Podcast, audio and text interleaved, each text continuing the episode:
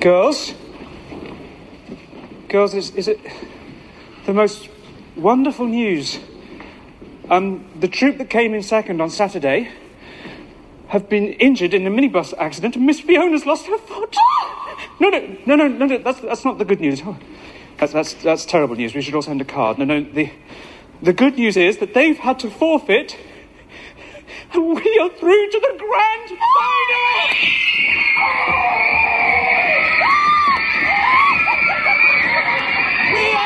Final!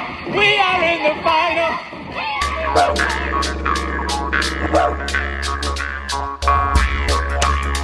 G'day, guys, and welcome to Aussie English. My objective here is to teach you guys the English spoken down under. So, whether you want to speak like a fair dinkum Aussie, or you just want to understand what the flippin' hell we're on about when we're having a yarn, you've come to the right place. So, sit back, grab a cuppa, and enjoy Aussie English.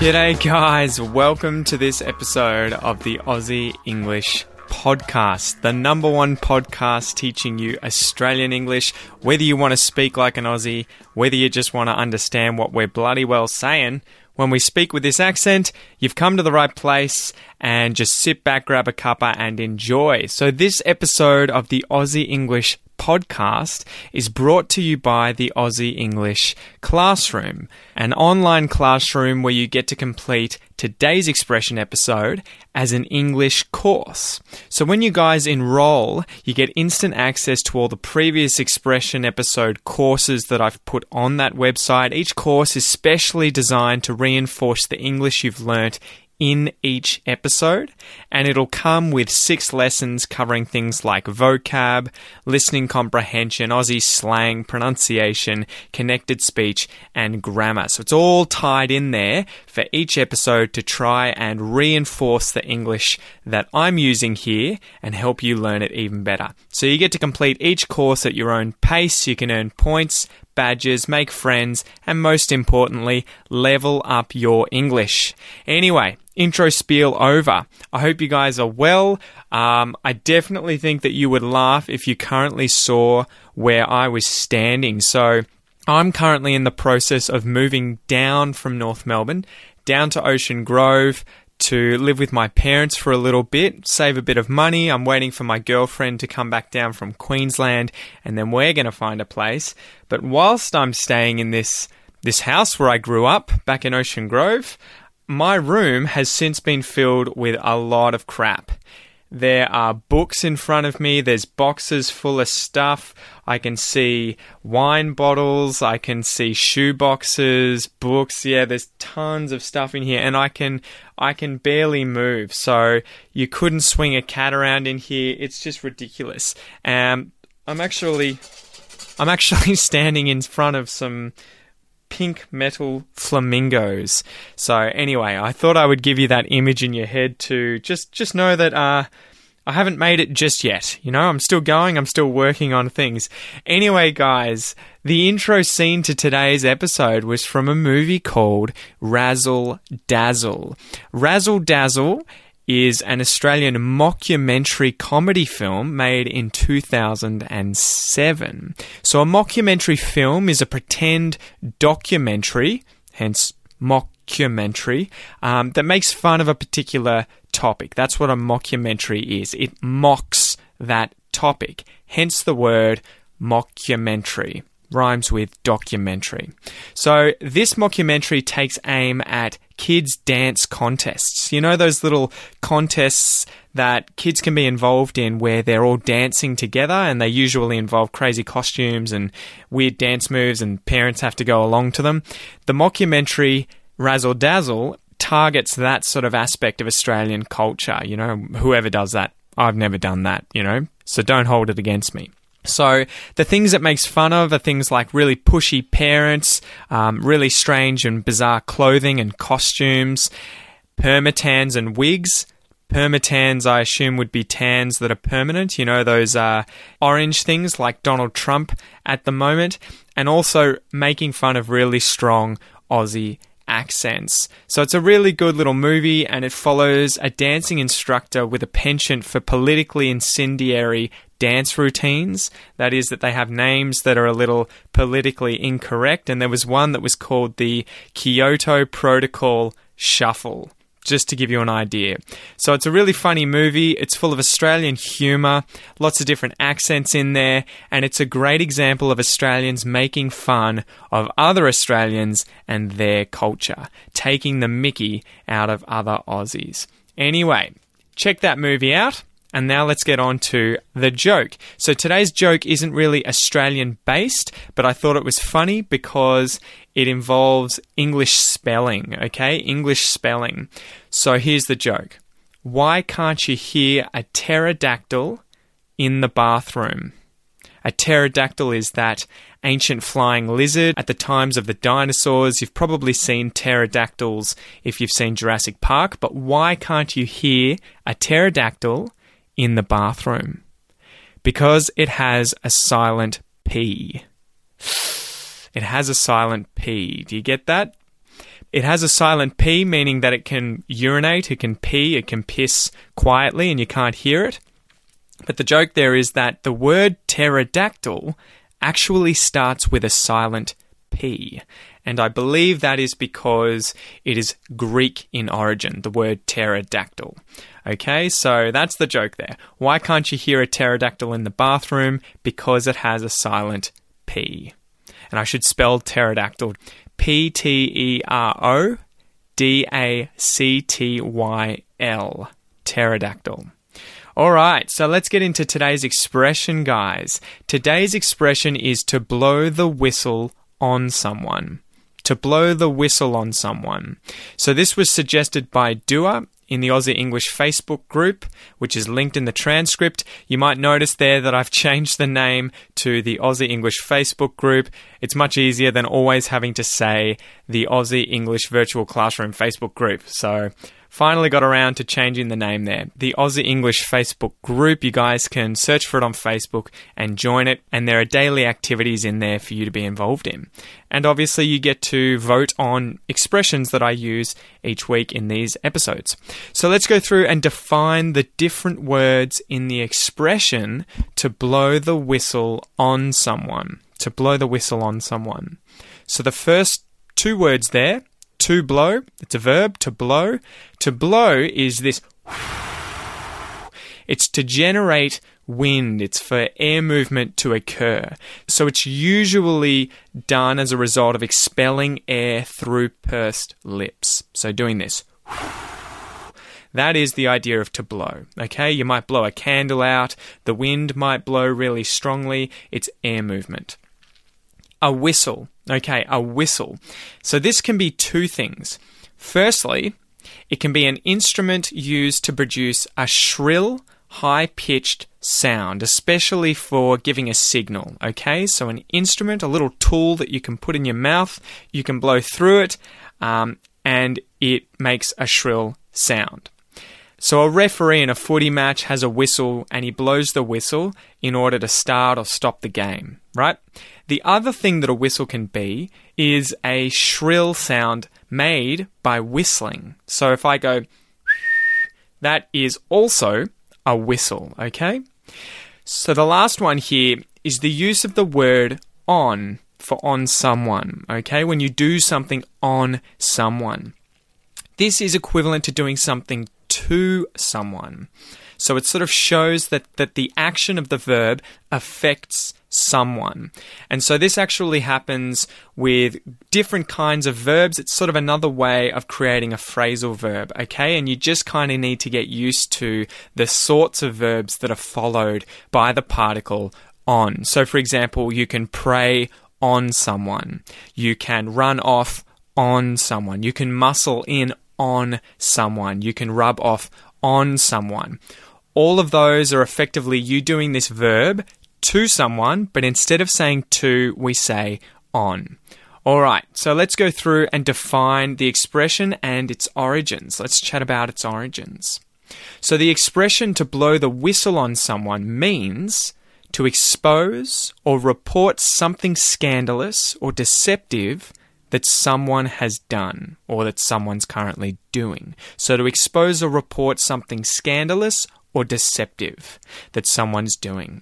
So I had a bit of a look to see if I could work out where this origin may have come from, and there wasn't really any specific direction given to me when I was searching, but I imagine that it originates from sports where referees use whistles to control the game. So they blow the whistle to start the game, to stop the game, you know, pause the game.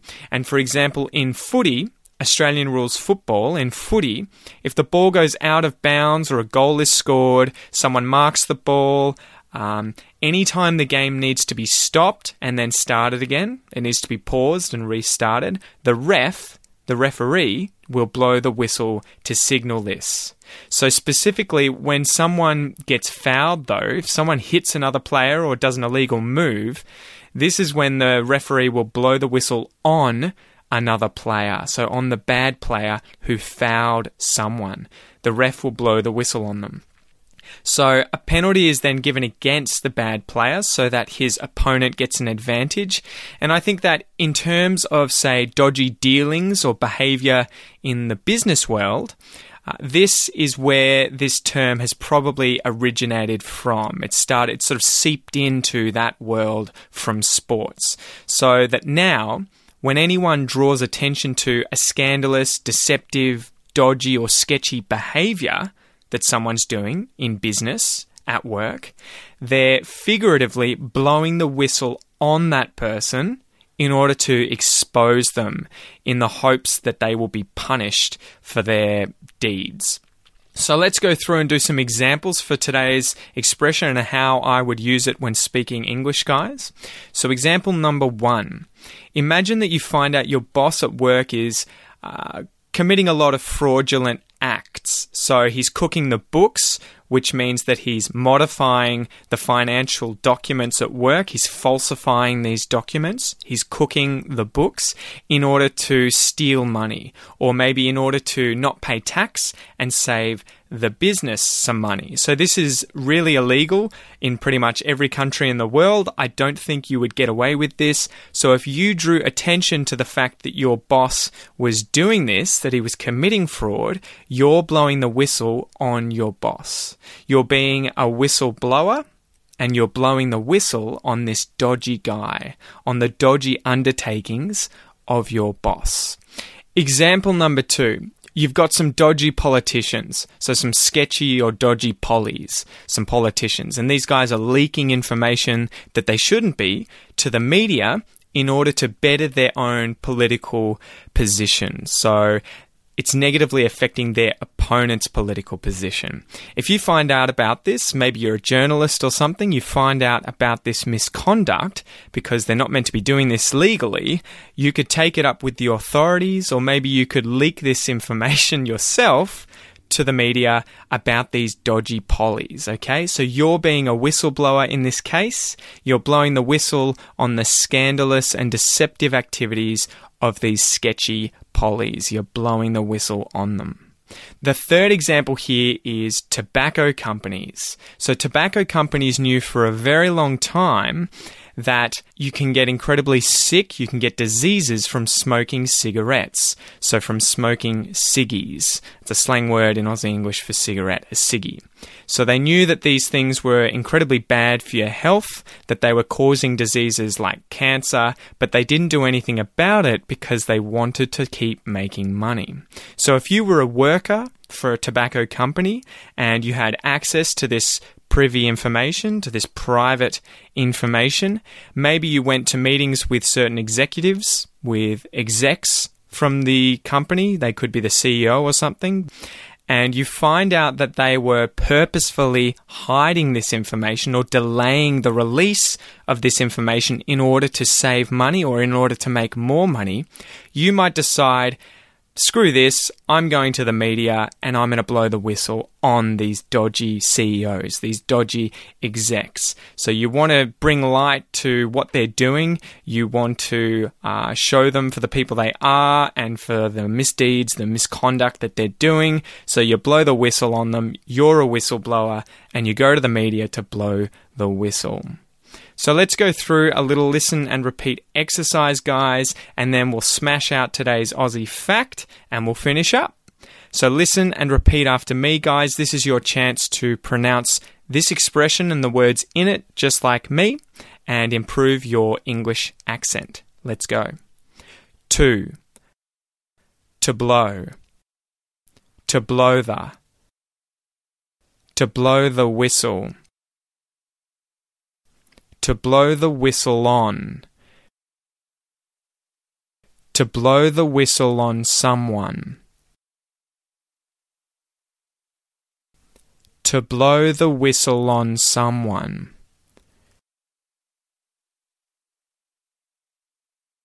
To blow the whistle on someone.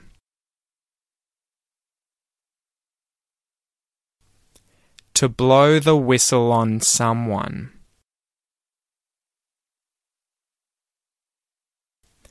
To blow the whistle on someone.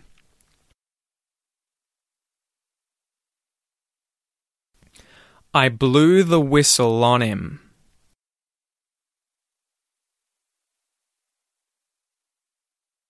You blew the whistle on him.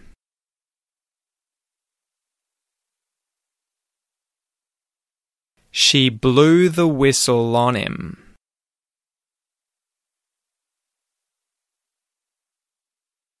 He blew the whistle on him.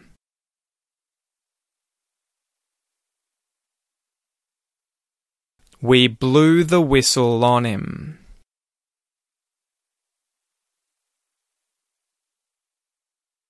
They blew the whistle on him.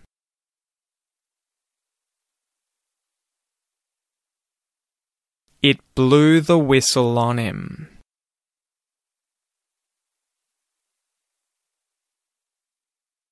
Awesome stuff there, guys. Great job. Remember, if you want to get the breakdown of this listen and repeat exercise where I go through the different aspects of pronunciation and connected speech in more detail, make sure that you sign up for the Aussie English Classroom and give it a go. It's $1 for your first month. Anyway, let's get into the Aussie fact, guys. Today I wanted to talk to you about the history of the discovery and immigration of Australia. So, this has got a lot of points in it, so I might break this up into multiple parts. But today we're going to go through everything up to British colonisation. Alright, so we're going to go through a brief overview of the immigration and discovery of Australia. So, firstly, 60 to 40,000 years ago, Indigenous Australians arrived. They arrived in Australia 60 to 40,000 years ago. That's a very long time. Uh, this occurred during the end of the Pleistocene epoch, which is a period of geological time when the sea levels were a lot lower than they are today. They were between 100 and 150 meters lower than they currently are today. So there was a lot more continental coastline exposed so that you could walk further out to sea because the seas were lower.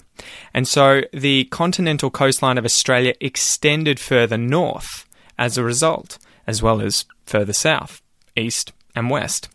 And Australia and New Guinea, the landmass above Australia, formed a single landmass which is known as Sahul. Okay, so Australia and New Guinea were joined at this time into a single landmass and they were called Sahul. There was a land bridge that joined Australia and New Guinea, and this stretched across the Arafura Sea, the Gulf of Carpentaria, and the Torres Strait. So the north of Queensland all the way to New Guinea. And so the ancestors of modern Indigenous Australians most likely just walked here across this land bridge 60 to 40,000 years ago. So that's point one.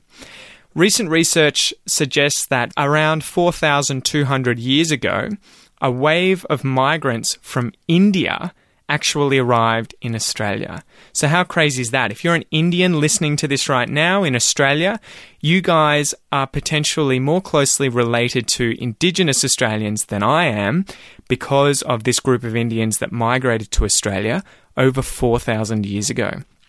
So, this was discovered through DNA analysis of modern Indigenous Australians. They looked at their DNA and they compared them to other peoples in the world, and they found that 11% of DNA of modern Indigenous Australians originates from India. 11%. How crazy is that? And this coincides, this period of time, 4,200 years ago, coincides with the arrival of dingoes into Australia, suggesting that Indians took their dingoes, their dogs, with them when they came to Australia. And these Indians may have also brought some unique stone tools called microliths. So that's point two. Point three. So, recorded history shows that in the early 17th century, so the early 1600s, the continent of Australia experienced its first coastal landings and exploration by European explorers. So the Dutch had colonies in Southeast Asia at the time, established by the Dutch East Indies Company, and Dutch navigator Willem Janszoon in 1606 on board the Duyfken is generally considered to be the first European discoverer of Australia. So between the years of 1606 and 1770, something like 54 European vessels made landfall on Australian soil, and at this time, Europeans referred to Australia as Terra Australis Incognita, which means unknown land of the south. So, despite all these vessels visiting Australia, though, none of them ever claimed ownership of Australia. That's point three. Point four. There's an interesting theory that Australia may have been first seen by Europeans 80 years before the Dutch, in 1521 to 1524, by some Portuguese navigators. So, what's the evidence for this? There are Dieppe maps, a group of 16th century French world maps that depict, that show a large landmass between Indonesia and Antarctica. The landmasses in question on the map carry French, Portuguese, and Gallicized Portuguese place names. There was also the presence of Portuguese colonies in Southeast Asia from the early 16th century, so the 1500s, in places like Portuguese Timor. And Portuguese Timor, now known as East Timor or just Timor, is found 650 kilometres north of Australia. So it's really only a stone's throw away.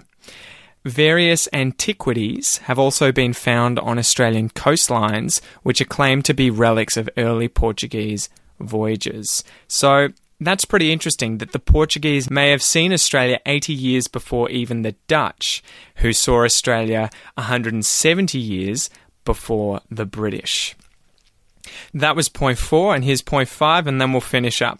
So in 1770, Englishman Lieutenant James Cook or Captain James Cook, charted the east coast of Australia in his ship H.M. Bark Endeavour for Great Britain and returned with accounts favouring colonisation at Botany Bay, which is now in Sydney, New South Wales.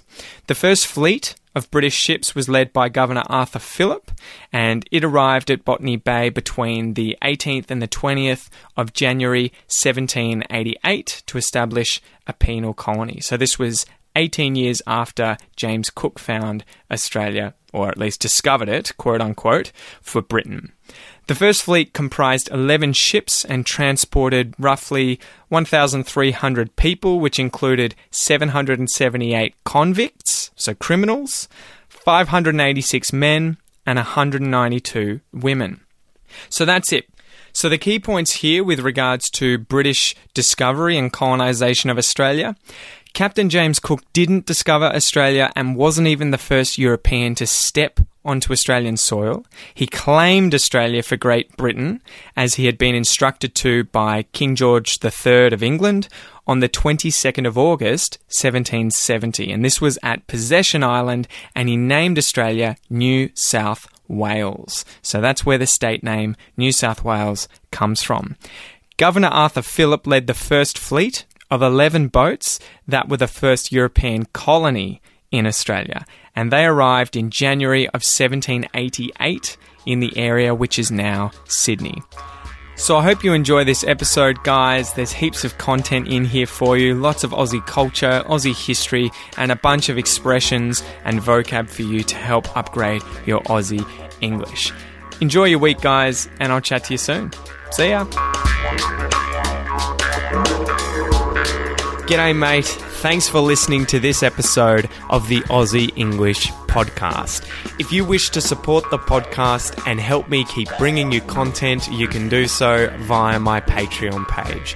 Remember, it's my mission here at Aussie English not only to help you understand Australian English, but to speak it like a native.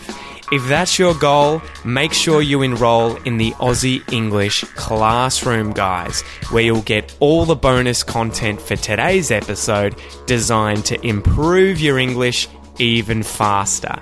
Have a ripper of a day, and I'll see you in class.